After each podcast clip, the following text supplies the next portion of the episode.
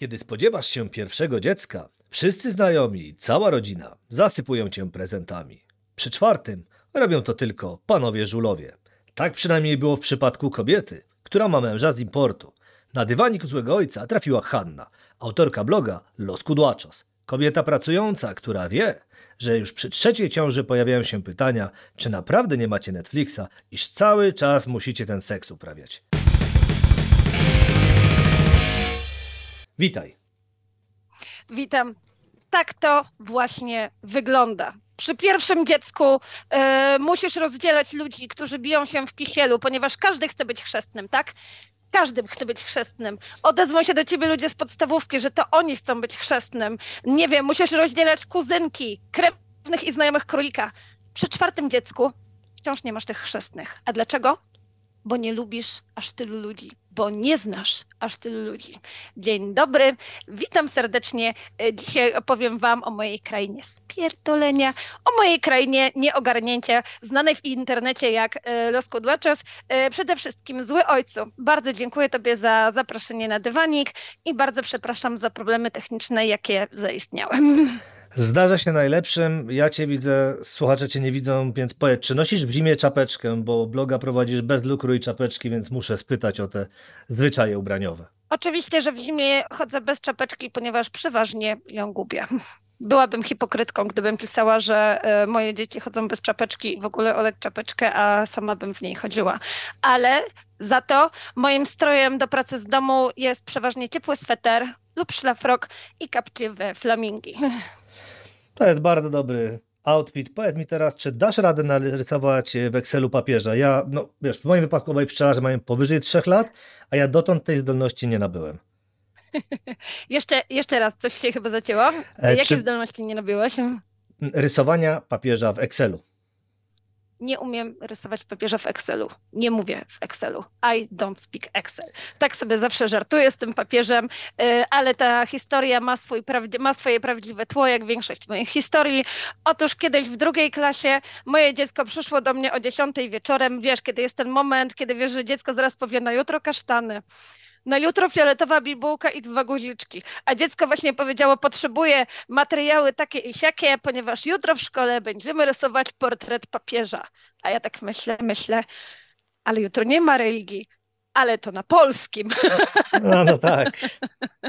To oczywiście był polski, takie jak są w 1-3, nie takie, zajęcia łączone, czy jak tam się one nazywają, ale wiadomo, że był zeszycik do polskiego i tam właśnie robili jakieś notatki o życiu papieża i mieli wykonać portret papieża, więc każdy miał przynieść kredki i coś tam jeszcze właśnie do portretu papieża. Dobrze, to teraz wróćmy do samych początków, czyli z iloma dziećmi da się wyjechać na 2-tygodniowe wakacje, korzystając tylko z bagażu podręcznego, bo wiem, że z 2 próbowałaś, ale te blogowe wpisy zniknęły w odmętach internetu po tym czasie już. Jasne, więc powiem ci tak, jeżeli jesteś Team Cebula i podróżujesz zawsze z Ryanairem, gdzie bez bagażu podręcznego, to zrobisz to nawet z 4 dzieci. I nawet z 10 dzieci. Jeżeli natomiast cenisz sobie wygodę, jesteś zorganizowanym, poukładanym człowiekiem, który zawsze zabiera ze sobą na wakacje wszystko, dmuchane zabawki plażowe, czy też dla dorosłych dmuchane zabawki, nie wnikam, to wtedy nie spakujesz się nawet z jednym dzieckiem, ponieważ zawsze będziesz potrzebować wszystkiego. My z dziećmi wyjeżdżamy dosyć dużo, wyjeżdżamy niskobudżetowo i moim zdaniem, wszędzie na świecie ludzie mają dzieci. Jeszcze nie ma tego kraju, gdzie dzietność spadłaby do zera, więc wychodzę z założenia, że zawsze możesz kupić wszystko, czego potrzebujesz. Skończą się pieluchy, można dokupić, prawda? Ludzie na całym świecie używają, jakichś mokrochusteczek, na całym świecie są apteki, więc ja wychodzę z założenia, że raczej minimalizm i jedziemy z tym, co nam jest potrzebne. Oczywiście, jeżeli dzieci przyjmują leki na stałe, no to wiadomo, że takie rzeczy zabieramy, prawda? Zawsze zabieramy jakieś książeczki, jakieś takie rzeczy do zabawy, do samolotu, natomiast generalnie pakujemy się oszczędnie. Okay, mi się tak, jasne. I jeszcze powiem ci, że jeszcze mi się tak nie zdarzyło, żeby naprawdę za granicą coś się stało, czegoś nam zabrakło i żeby tej rzeczy nie można było kupić na miejscu. Nie to ciekawy pomysł, bo tak jak mówisz, niektórzy pakują zbyt wiele, ja niezależnie od tego, czy wychodzę na 2-3 dni, czy na 3 tygodnie, to mniej więcej podobnie mój bagaż wygląda, bo pół domu wynoszę, więc rozumiem.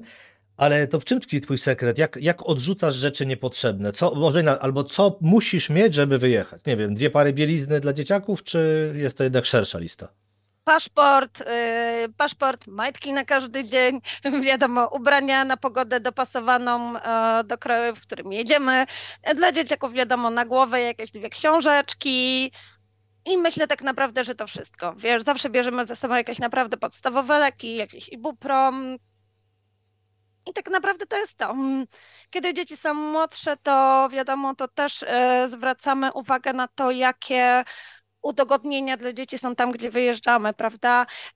No nie wiem, czy na przykład na miejscu jest łóżeczko, jeżeli nie ma, to młode śpi z nami, ale wiadomo, że też wtedy, mając to na uwadze, też czasami człowiek pakuje się inaczej. Natomiast powiem Ci, że ja generalnie jestem człowiek improwizacja, zawsze po prostu zabieram potrzebne minimum.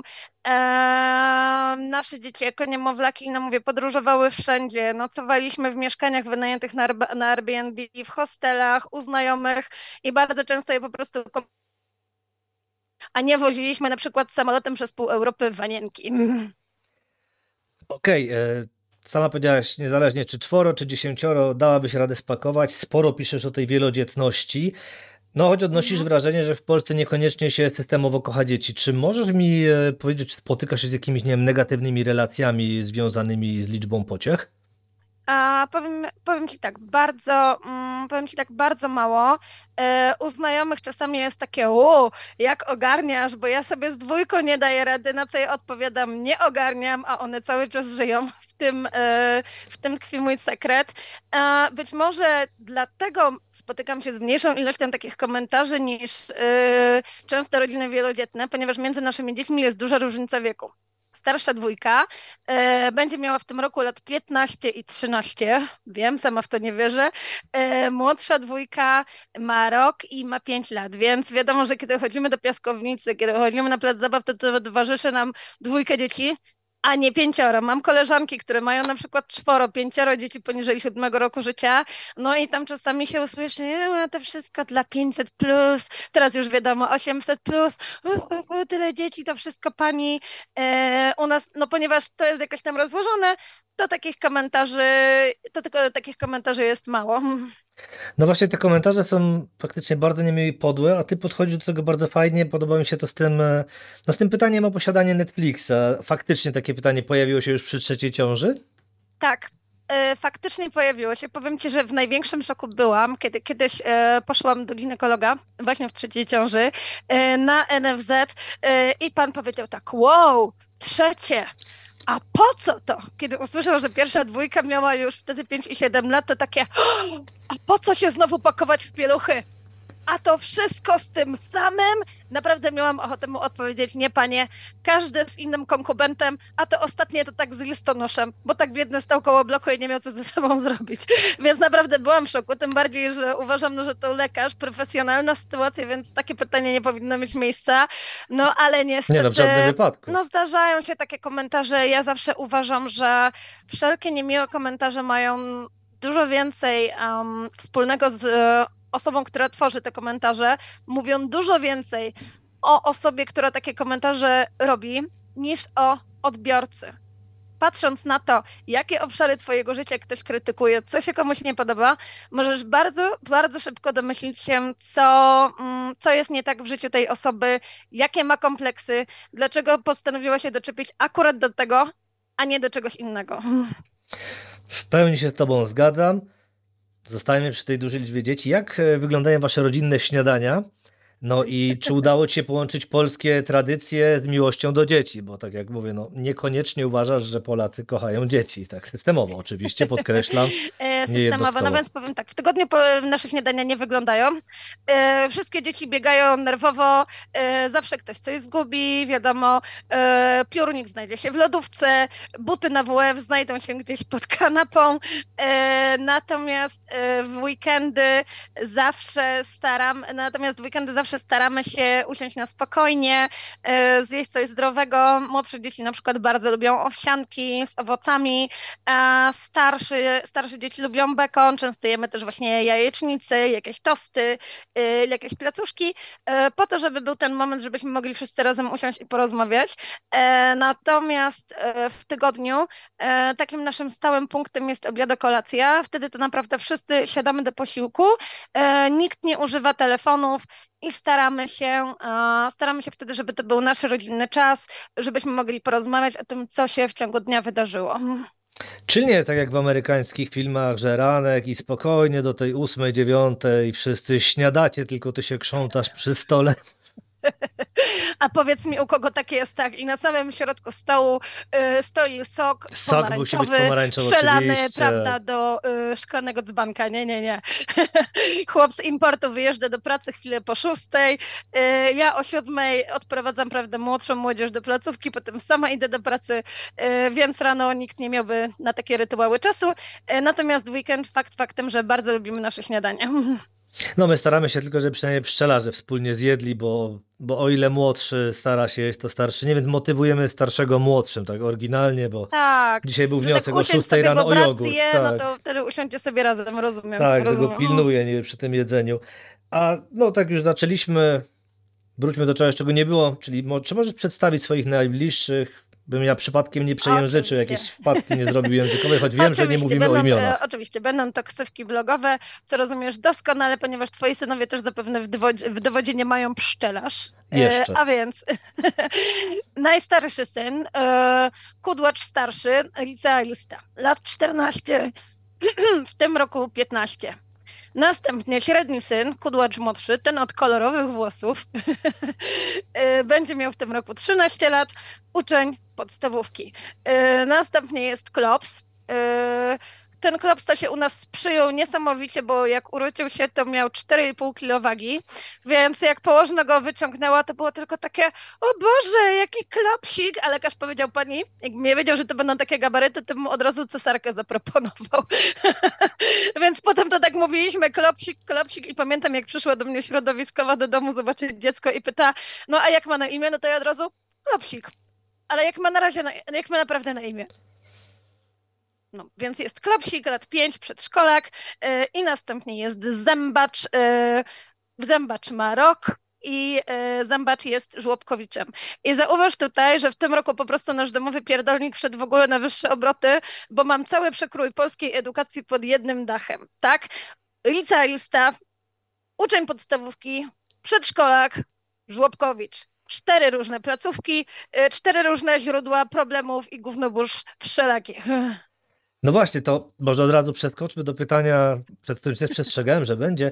Czy ty uczestniczysz aktywnie w tych wszystkich facebookowych, komunikatorowych grupach rodziców szkolno-przedszkolnych i żłobkowych? Tak, wojnach, dobrze, więc o Jezu, temat rzeka. Więc powiem tak, przede wszystkim chciałabym bardzo serdecznie pozdrowić wszystkich ludzi, którzy ogarniają. Wszystkich ludzi z przedszkola mojego dziecka, wszystkich ludzi z etapu podstawówkowego moich starszych dzieci. Dlaczego? Dlatego, bo ja jestem człowiekiem, który nie ogarnia. A kiedy wchodziłam sobie na taką grupę, to często widziałam na przykład, że człowiek z dobrym sercem przypominał, na jutro guziki i bibuła na portret papieża. Na jutro 5 zł i jedziemy do teatru. Dobra, to było 10 lat temu, teraz to raz czy 50 zł przez inflację, taki przykład. Także cenię sobie takie grupy, ponieważ można naprawdę szybko dowiedzieć się wszelkich potrzebnych rzeczy. Pamiętam, jak moje dzieciaki były małe, też nie ogarniały nic. Ja mogłam w takiej grupie zapytać na przykład, co zadane z matematyki. Ktoś mi wtedy bardzo szybko napisał, co zadane z matematyki. Natomiast kiedy zaczynają się wszelkie gównoburze, obgadywanie nauczycieli, dyskusje, czego za dużo, czego za mało, kto powiedział to, kto powiedział tamto, ja w tym nie uczestniczę, bo po prostu nie mam na to czasu. Czasami sobie gdzieś tam z boku usiądę z popcornem. No i przy więc takie jest moje stanowisko. No i przy 4 takich komunikatorach to chyba byś cały dzień spędzała, żeby w każdej debacie brać udział. Tak, dokładnie, tym bardziej, że obecnie jest grupa dla rodziców u mojego licealisty. To jest dla mnie w ogóle stan umysłu, bo uważam, że na tym etapie już jednak dzieci powinny ogarniać same swoje sprawy, a nie pytać: dzień dobry, witam Państwa, co zadane z matematyki, bo Mateuszek nie wie, Mateuszek lat 16, wyższy od mamusi i tatusia. No tak, tak. Mamy też grupę podstawówkową i mamy grupę przedszkolną. Ta przedszkolna oczywiście jest najprężniej działająca i tam jest najwięcej burzliwych dyskusji na tematy wszelakie. Tak, też zauważyłem, dlatego ja obecnie nie należę do grupy przedszkolnej. Zwaliłem to na mamę M, jestem okrutny i bardzo szybko tam już, no mama M ma, jakby to powiedzieć, dość mocny zablokowali styl. Ją na grupie na kontrowersyjne poglądy. Tak. Bardzo szybko zostali bliskimi przyjaciółmi, bo ona bardzo lubi wszystko uporządkowane, to jednak jest osoba o umyśle ścisłym, bardzo dobrze planuje, rozumiem, i raczej... Rozumiem. Ale jest na pewno zachwycona. Ty pomyśl sobie, jaką chłop z importu ma wspaniałą wymówkę, żeby nie uczestniczyć w takich grupach. Otóż nie pisze dobrze po polsku, nie potrafi dobrze redagować zdań po polsku i potem by namieszał, więc... No, tak to na łatwiznę idzie, Polacy też słabo piszą po polsku. Bardzo taktycznie więc... przerzuca na mnie ten obowiązek. No nie, Polacy też słabo piszą często po polsku, więc nie róbmy scen, ale, tak. Ale rozumiem, dobra wymówka nie jest zła. Ja w każdym razie u starszego pszczelarza jestem we wszystkich tych rzeczy, w te wszystkie rzeczy zaangażowany, więc tak się podzieliliśmy tymi, bo no, ja już ledwo też wyrabiałem z komunikatorem. Mhm. Ale tak już przedstawia wszystkich, teraz na chwilkę przeskoczmy na męża, bo on w ubiegłym roku udał się na kilka tygodni do Wenezueli i oprócz najbliższych, z tego co pamiętam i zresztą tego co relacjonowałaś, zamierzaliście również wesprzeć szpital pediatryczny San Juan de Dios, tak. Zgadza się. I udało się wam, bo tak się ja wiem, jaki był wynik, ale opisz. Akcja zakończyła się sukcesem, były o tym wzmianki na blogu. Udało nam się łącznie zebrać około 10 000 złotych. I z tego 6 000 złotych przeznaczyliśmy na towar, którego bardzo brakuje w wenezuelskich szpitalach, a jakim jest mleko modyfikowane. To trzeba często nawet tam zamawiać przez strony internetowe. To jest zwożone czy to gdzieś tam ze stolicy, z Caracas, czy to ze Stanów Zjednoczonych. Ta misja się udała. Natomiast też nie szafowaliśmy tymi zdjęciami, dlatego ponieważ załatwiliśmy to przez kuzynkę męża, która w tym szpitalu pracuje. W Wenezueli ludzie tak jakby nie lubią się obnosić z pomocą charytatywną, ponieważ wtedy jest większa szansa, że gdzieś tam zostaną okradzeni, nawet niestety wśród współpracowników. Osoba, o której mówię, jest lekarzem, więc no już personel szpitalny wie, że gdzieś tam ma więcej pieniędzy niż ktoś inny, ale gdyby nagle się okazało, że ma dojścia, że no właśnie tutaj udało jej się przekazać tyle i tyle leków, bo my też na przykład wysłaliśmy leki z Polski, jakąś witaminę D dla maluszków, tego typu rzeczy, to po prostu byłaby narażona bardziej na kradzież, niestety również wśród współpracowników. Wenezuela to jest niestety taki kraj, jest bezpieczniej niż 4 lata temu, ponieważ no bardzo dużo patologii wyemigrowało, natomiast nadal możesz tam być ogradziony na ulicy, ktoś ci może przystawić nóż do gardła tylko dlatego, że masz markowe buty, dlatego ludzie nie lubią się obnosić z takimi tematami i nie wygląda to tak jak w Polsce. I po prostu ogarniając ten cały projekt, nie wszystko mogło być opublikowane. Jasne, mocne słowa z tą patologią, ale czy to był jakiś problem dla szpitala, żeby przyjąć na stan lekarstwa od was? Nie było problemu, tym bardziej dlatego, że tak naprawdę to było mleko modyfikowane i była to witamina D dla maluszków. Gdyby to były lekarstwa, to byłoby inaczej. Rozmawiałam nawet z taką fundacją Manos Unidas para Venezuela, oni się zajmują dostarczaniem leków i tam oczywiście to jest bardziej skomplikowane, ponieważ to muszą być tylko takie leki, a nie inne. Wiadomo, że też osoba z zewnątrz, na przykład mój mąż, nie będąc lekarzem, nie może kupić tego i tego, generalnie tam to jest, no bardzo dużo jest biurokracji związanej z tym zakupem leków, dlatego takie rzeczy, no właśnie tym się zajmują już jakieś miejscowe fundacje, ale generalnie proces jest bardziej skomplikowany, też dlatego, ponieważ tam i osoby prywatne, i nawet fundacje często nie mają kont, na które mogą przyjmować przelewy z zagranicy, dlatego można powiedzieć, że temat pomocy humanitarnej w Wenezueli no, wygląda wygląda tak, jak wygląda. Jest trudniej pomagać i wydaje mi się też, że Wenezuela i trudna sytuacja w tym kraju nie jest tak nagłośniona jak inne kraje, w których jest bieda. To wynika też ze stanowiska oficjalnego rządu, prawda? W Wenezueli, w ich prasie jest bardzo dużo, w wenezuelskiej prasie jest niewiele informacji o tym, jak w kraju naprawdę wygląda. Dużo więcej jest w mediach zagranicznych, gdzieś tam u niezależnych dziennikarzy, którzy na własną rękę podróżowali do Wenezueli i robili reportaże, więc jest to naprawdę trudny temat. Uważam, że zdecydowanie łatwiej pomagać jest na miejscu, prawda, gdzie można wszystko face to face się dogadać, przywieźć rzeczy, opublikować to na drugi dzień na Facebooku, wysłać paragony ze sklepu takiego i takiego do wszystkich osób, które w pomocy brały udział i po prostu wszystko jest czarno na białym. I ja wiem, że nikt na mnie jutro nie napadnie na ulicy, bo zobaczył, że ja gdzieś tam przekazałam mleko modyfikowane. Miejmy nadzieję, choć wiesz, no. No miejmy nadzieję.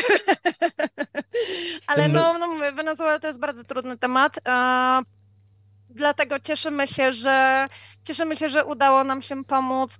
Cieszymy się też, że rzeczy, które kupiliśmy w Polsce, właśnie tam witamina D, artykuły higieniczne, cieszymy się, że mąż to dowiózł bezpiecznie, że nikt nie ukradł tego na lotnisku, że nie zabrali mu tego celnicy, a takie sytuacje się zdarzają.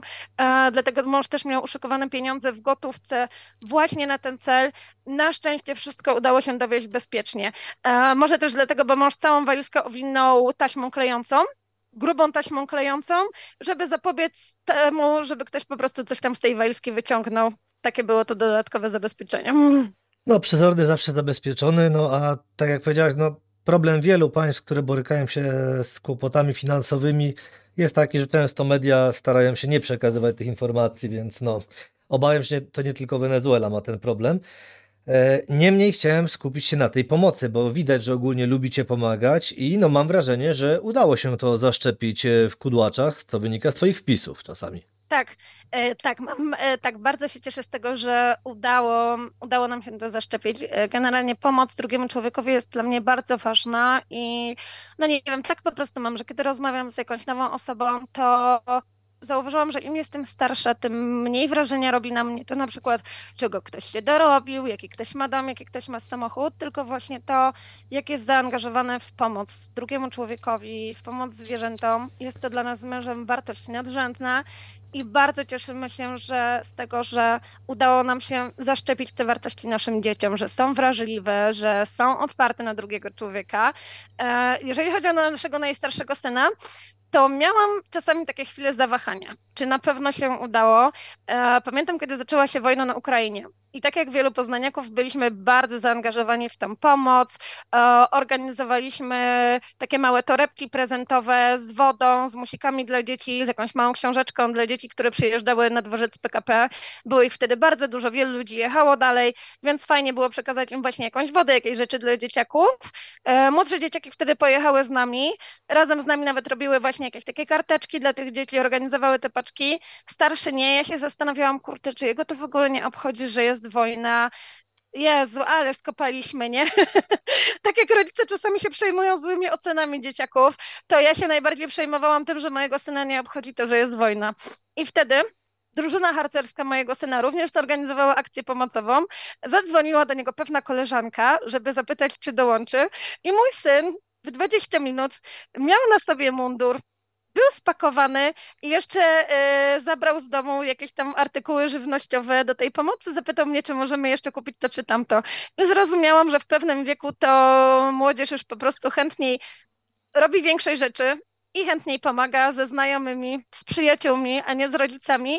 Ale z tego, co widzę, to właśnie najstarszy bardzo często bierze udział w różnych akcjach pomocowych swojej drużyny, na przykład odmalowywali swoją dawną podstawówkę, kiedyś tam też wozili jakieś rzeczy dla schroniska, jest bardzo zaangażowany, bierze w tym udział, tylko po prostu już widzę, że lepiej działa mu się ze znajomymi niż z rodzicami i biorąc pod uwagę jego wiek, doskonale to rozumiem. Nie no, najważniejsze, że udało wam się to w nim zaszczepić, tym bardziej, że Powtarzasz czasami, że rodzicielstwo to wyrzuty sumienia, że pozwolę sobie zacytować.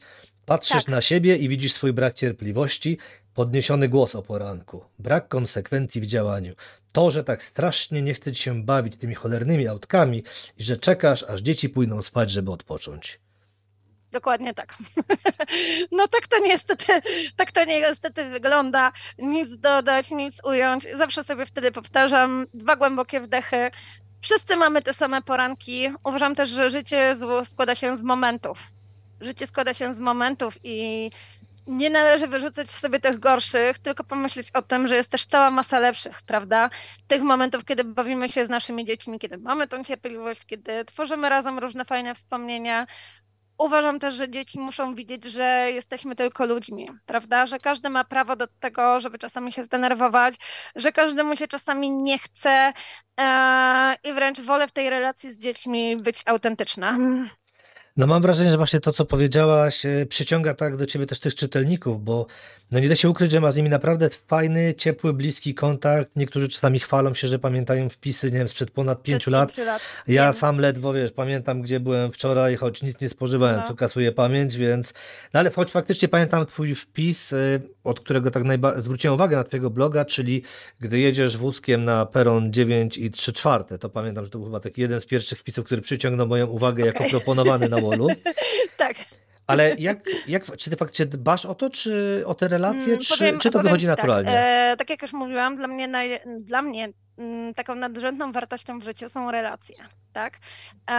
Tak wygląda to w mojej rodzinie, gdzie staramy się właśnie budować te relacje jeden z dzieciakami, gdzie staramy się codziennie usiąść przy tym posiłku. Tak samo, kiedy poznaję jakichś nowych ludzi, zawsze zwracam na uwagę, jakimi są ludźmi. Niekoniecznie jak się ubierają, czego się dorobili, tylko właśnie jakimi są ludźmi, jak pomagają innym. I tak samo z czytelnikami staram się budować po prostu ciepłe, bliskościowe relacje. Jeżeli ja piszę blogowy post na dany temat i widzę, że czytelniczka się wzruszyła, że opisuje mi na przykład, jak ma to związek z jej życiem, z jej dzieckiem, to ja nie napiszę tylko super kochaniutka, buziaczki, tylko postaram się odnieść do tego bardziej osobiście. Jak zauważyłeś, ja tego bloga nie promuję na prawo i na lewo, wiesz, ja tak naprawdę mam pracę, blog to jest moja swojego rodzaju odskocznia i ja nie stawiam na ilość, nie stawiam na to, żebym miała z dnia na dzień 3 miliony obserwujących i po prostu, żebym miała zasięgi jak mama ginekolog i rewelacje o torebkach, to nie o to chodzi. Wolę naprawdę mieć mniej obserwujących, ale wolę mieć fajną, zaangażowaną społeczność i stawiam na relacje. I wiesz, bardzo często piszemy sobie z obserwującymi nawet właśnie prywatnie o różnego rodzaju sprawach, wiesz. Często ludzie piszą do mnie, kiedy na przykład chcą podzielić się problemem dotyczącym tego, o czym ja piszę. Wiesz, rodzice dzieci w spektrum autyzmu, rodzice dzieci z ADHD, z dysleksją, którzy spotkali się z podobnymi problemami, z jakimi borykaliśmy się my.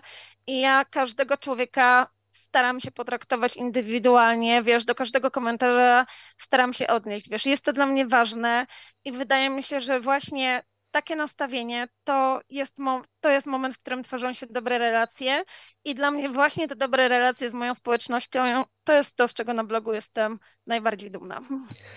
Tak, i te relacje zresztą widać, że przekładają się też, może inaczej, że są podobne do tego, jak traktujesz swoje dzieci, czyli bardzo dbasz o ich samoocenę i taki dobrostan psychiczny. To często widać w twoich wpisach, gdy to podkreślasz. Tak. Bardzo dziękuję, że o tym mówisz. Tak, wiesz co, bardzo dbam o dobrostan moich czytelników.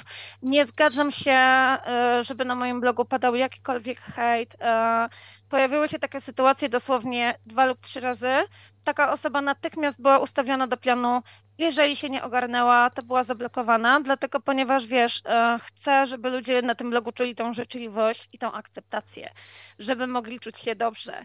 Wiesz, że w momencie, jeżeli ja napiszę na przykład o Jezu, nie ogarniam, gary w zlewie stoją drugi dzień, haha, i wtedy obserwująca napisze mi o Jezu, ja też nie ogarniam, pranie stoi 3 dni, a ja leżę z hajnidem i karmię i końca nie widać. Gdyby w tym momencie pojawiły się jakieś perfekcyjne panie domu, i zaczęłyby, ale syfiara, ja tak nigdy nie miałam, a ja miałam 5 i miałam porządek, a moja babcia miała 10, pracowała w polu i w domu miała perfekcyjny porządek, to wtedy ja bym te wszystkie panie ustawiła do pionu.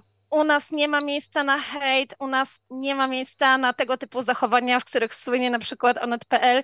Jestem bardzo szczęśliwa, kiedy widzę, że ludzie piszą po prostu bez skrępowania czasami o swoich sprawach przykrych, o swoich sprawach takich bardziej osobistych i wiedzą po prostu, że nie spotkałam się z hejtem. To jest dla mnie naprawdę ogromny sukces i naprawdę się cieszę, że taka atmosfera na blogu panuje.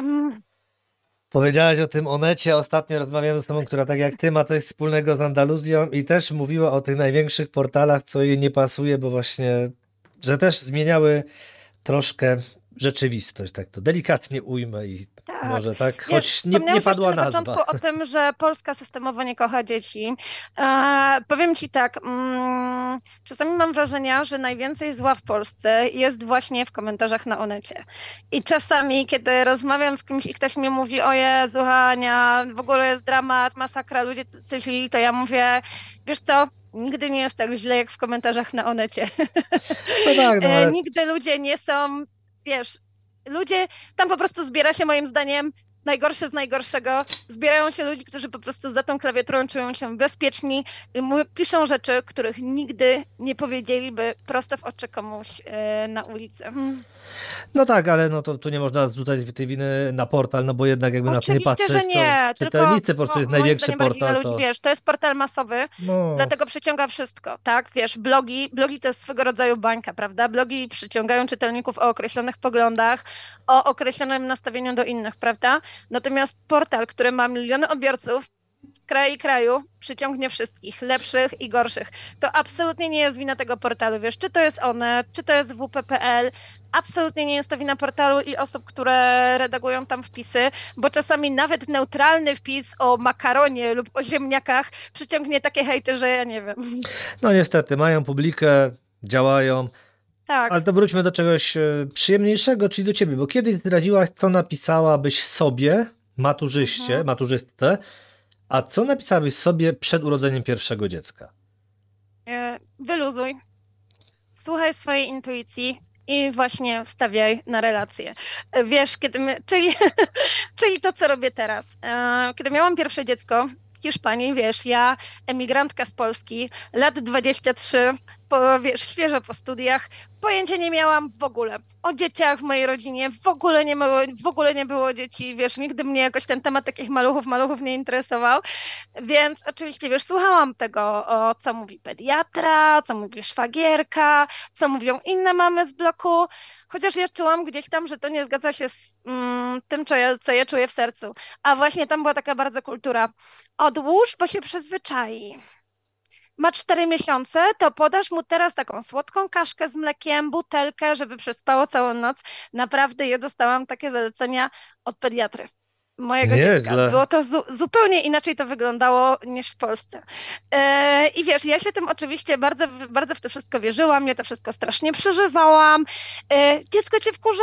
Nakrzycz na nie, postaw je do kąta, żeby wiedziało, że nie wolno. Dziecko 1,5-roczne i wiesz, ja się tym gdzieś tam przejmowałam, myślałam sobie, o Boże, czy jestem złym rodzicem, że ja tak strasznie nie ogarniam, a gdybym słuchała po prostu swojej intuicji i tego, co ja wiem, że jest dobre, co ja czuję, że jest dobre, to byłoby zupełnie inaczej.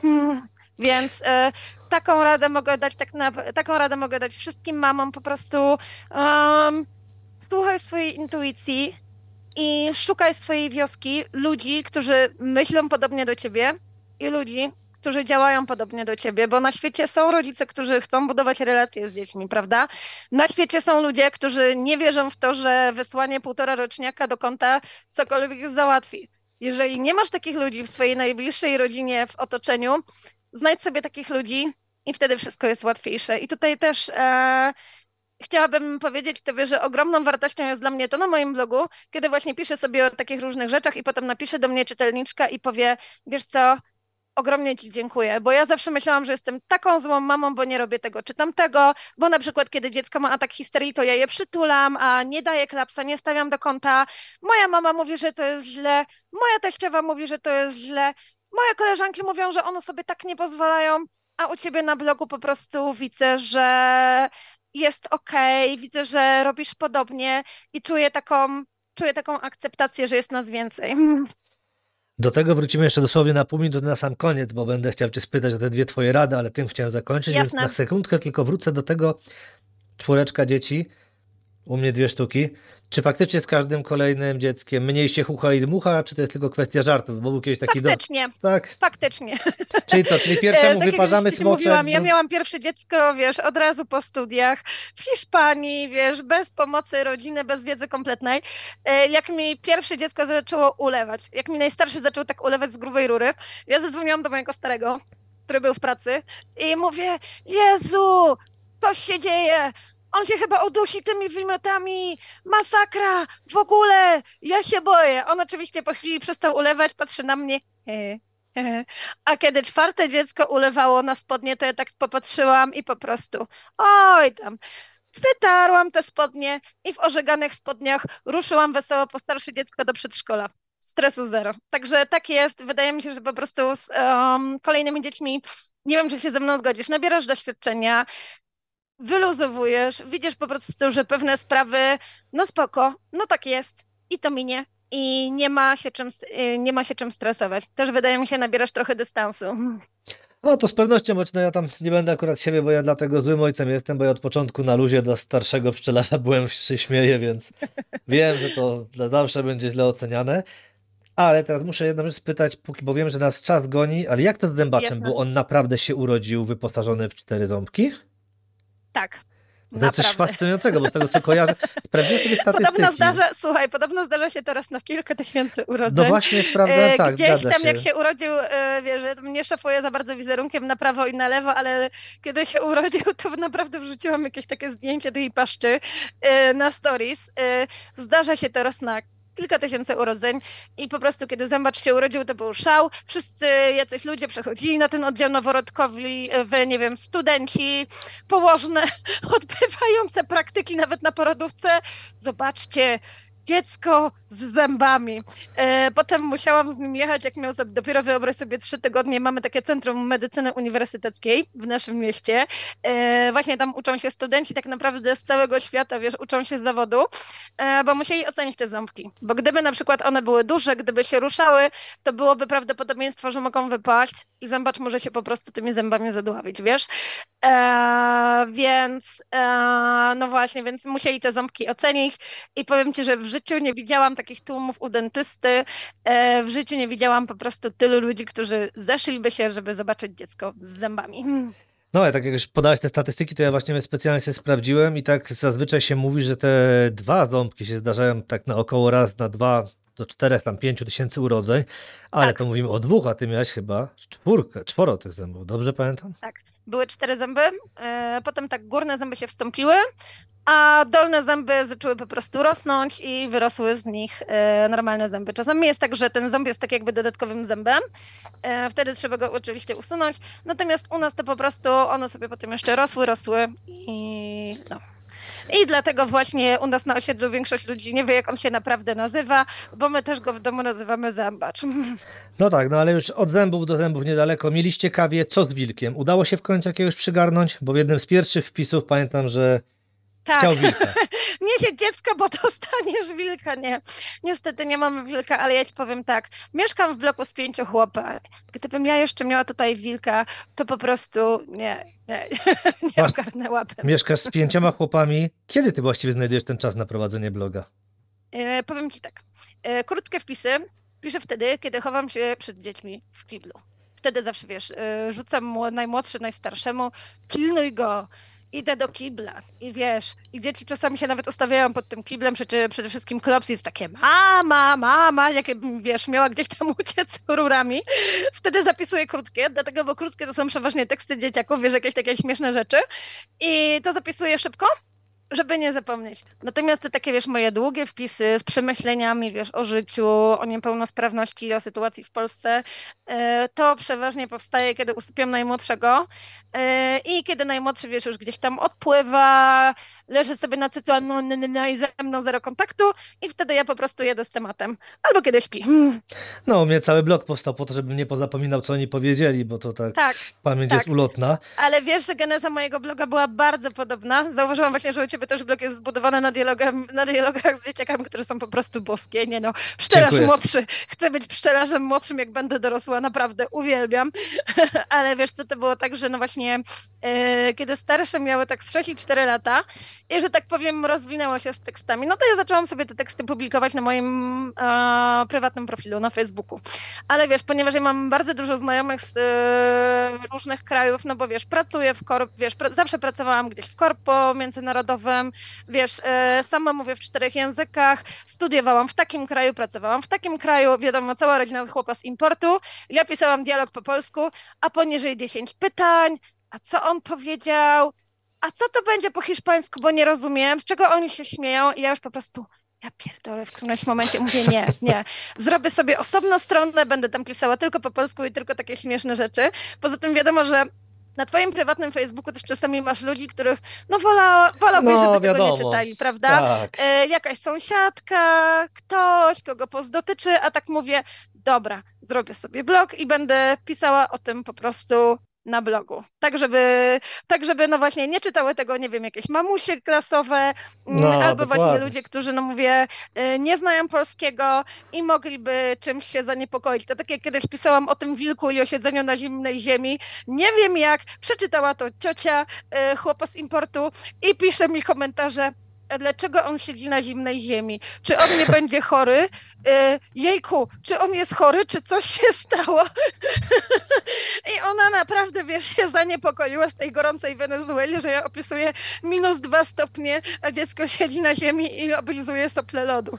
I wiesz, nie chciałabym naprawdę, żeby się martwiła o coś, co z założenia, wiesz, nie ma się o co martwić, tym bardziej, że moje posty są często bardzo przerysowane i no sam wiesz, jak to wygląda. Jasne, w pełni to rozumiem, dlatego też skorzystam z okazji, bo czasami pojawia się to pytanie na blogu, czemu ostatnio jest mniej pszczelarza starszego, a więcej młodszego. No to jakiś czas temu okazało się, że koleżanki z klasy pszczelarza starszego zaczęły czytać, wiedzą, że to on i tak staram się ograniczyć, żeby jemu nie było tak, wiesz, a młody faktycznie dowala, też pytał mamę, kiedy zmieniła płeć. Dzisiaj prawdopodobnie ten wpis opublikuje, bo zobaczył, że mama jak była dzieckiem miała krótkie włosy i on uznał, że czemu najpierw, jak to się stało, że byłaś chłopczykiem, a później dziewczynką, co ty, jak ci się to udało? I on taki w ogóle z zachwytem pytał, więc ale nie będę tego rozwijał, bo mówię, wiem, że ciebie jeszcze bardziej niż mnie goń czas, więc szybciutko, czy jesteście rozpoznawani na ulicy, ty i kudłacze? Bardzo rzadko. Bardzo rzadko, jeżeli już to w Poznaniu, przeważnie właśnie jeżeli już to po mnie, albo właśnie po klopsie, bo klop jest charakterystyczny, jest blondynkiem, ale mówię, 2 razy mi się zdarzyło, że ktoś podszedł do nas na ulicy. Wiesz, to wygląda tak, raczej większość naszych znajomych wie, że piszę bloga, a nie robię z tego nie wiadomo jakiego sekretu, ale z drugiej strony też nie jestem osobą, która tym blogiem szafuje na prawo i na lewo, tak? Nie wiem, nie wrzucam wpisów, nie linkuję moich wpisów na grupie przedszkolnej. Jeżeli dołączam do jakiejś grupy regionalnej, bo na przykład chcę sobie czytać o fajnych wydarzeniach dla dzieci, o aktywnościach, to też nie spamuję tam moimi historiami, bo nie jest mi to do szczęścia potrzebne. Wiesz, są tacy twórcy, którzy szafują swoją twórczością dosłownie wszędzie, potrafią ci wyskoczyć z lodówki. No nie wiem, grupa regionalna o teatrze dla dzieci, a tutaj post. 10 najlepszych prezentów na gwiazdkę. Grupa, dajmy na to, nie wiem, właśnie o dzieciach z trudnościami rozwojowymi, a tutaj 10 najlepszych prezentów na gwiazdkę. I po prostu te wpisy są wszędzie, no mówię... Nie jest mi bliskie takie podejście, niech czyta ten, kto chcesz czytać, nie robię z tego tajemnicy, ale też nie szafuję tym, nie wiem, nie chwalę się tym każdej osobie, którą spotkam, wiesz, ktoś do mnie, przepraszam, która jest godzina, a ja powiem, jest godzina 15, a poza tym, to wiesz, piszę bloga Los Kudłaczos, serdecznie zapraszam. I skończyłam prawo, jak to tak teraz modne jest wśród młodzieży. Tak. Dobrze, bardzo ważne, króciutkie pytanie. 16 września 1956 roku. Co się wydarzyło? Pisałaś o tym na blogu, a widzę, że oczy zrobiłaś wielkie. 56. A, już się domyślasz. Tak. No przecież strajk w Poznaniu, chleba i wolności, oczywiście. Tu chodziło o dużo ważniejsze wydarzenie, po którym cały Poznań krzyknął. 4 bramki Brychczego, 1 Pola, 1 Kępnego. Legia wygrywa z Lechem 6-0. Pisałaś o tym, gdy zamykano bodajże przedszkola, że to najgłośniejszy krzyk odkąd... Tak. A widzisz, znalazłam sobie po prostu wtedy tą informację, tak żeby po prostu był efekt na blogu, ale nie zapamiętałam jej. Jeżeli chodzi, to mnie teraz zaskoczyłeś, jeżeli chodzi o strajk 56, to widzisz, oczywiście wiem, że to się wydarzyło, ale ponieważ tak zacząłeś jechać dzień, miesiąc, takie... O Boże, co się stało? Celowo podkrętka. Zostało nam jedno pytanie, zanim je zadam. Wszystkich, którzy nas słuchali, zachęcam do subskrybowania kanału, gdziekolwiek go słuchacie. I proszę o 2 rady dla wszystkich, którzy widzą rodzica stosującego inne metody wychowawcze od swoich. Padło to kiedyś na twoim blogu. Dobra, teraz nie wiem, czy odwołujesz się do jakiegoś mojego starego tekstu, czy pytasz generalnie. Ja powiem ci tekst, który przeczytałam kiedyś u kogoś na blogu i bardzo mi się on podoba. Kiedy właśnie widzisz rodzica, który stosuje inne metody wychowawcze od twoich, po pierwsze, zajmij się sobą. Po drugie, również zajmij się sobą. Albo też patrz na czubek własnego nosa i patrz na niego bardzo dokładnie.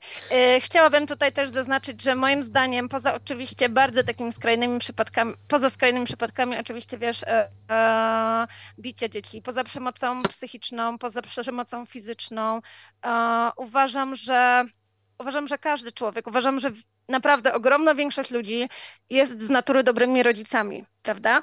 Wychowujemy dzieci zupełnie inaczej. Wychowujemy dzieci przez nasz pryzmat kulturowy, przez to, czego się nauczyliśmy właśnie od naszych rodziców, od naszego otoczenia, od naszej bańki społecznej, przez to, jakie książki czytamy. Natomiast uważam, że nie ma tak, że moja racja i to, jak ja wychowuję moje dzieci, jest właściwe, prawda?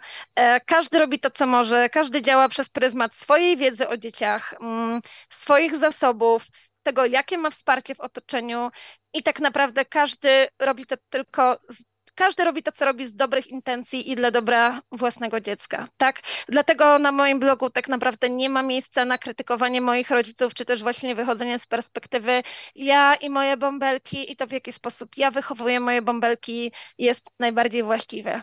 Wszyscy robimy to, co możemy. Wszyscy gramy do jednej bramki, wszyscy chcemy wieczorem mieć święty spokój. I taka jest prawda. I tą myślą, a także słowami z twojego bloga, czyli nie jesteśmy dla innych, jesteśmy dla siebie. Chciałbym zakończyć tę audycję. Bardzo dziękuję ci, że znalazłaś czas i mam nadzieję, że jeszcze się usłyszymy. Bardzo ci dziękuję, a wszystkich oczywiście zachęcam do subskrybowania twoich podcastów i do obserwowania twojego bloga. Pozdro dla pszczelarzy. Pozdro dla mamy M i szacun za ogarnianie grupy na Facebooku dla młodzieży. Dzięki takim ludziom jak mama M wszyscy wiemy, że na jutro należy przynieść materiały na portret papieża. Dziękuję. Bardzo ci dziękuję. Do usłyszenia. Cześć, do usłyszenia.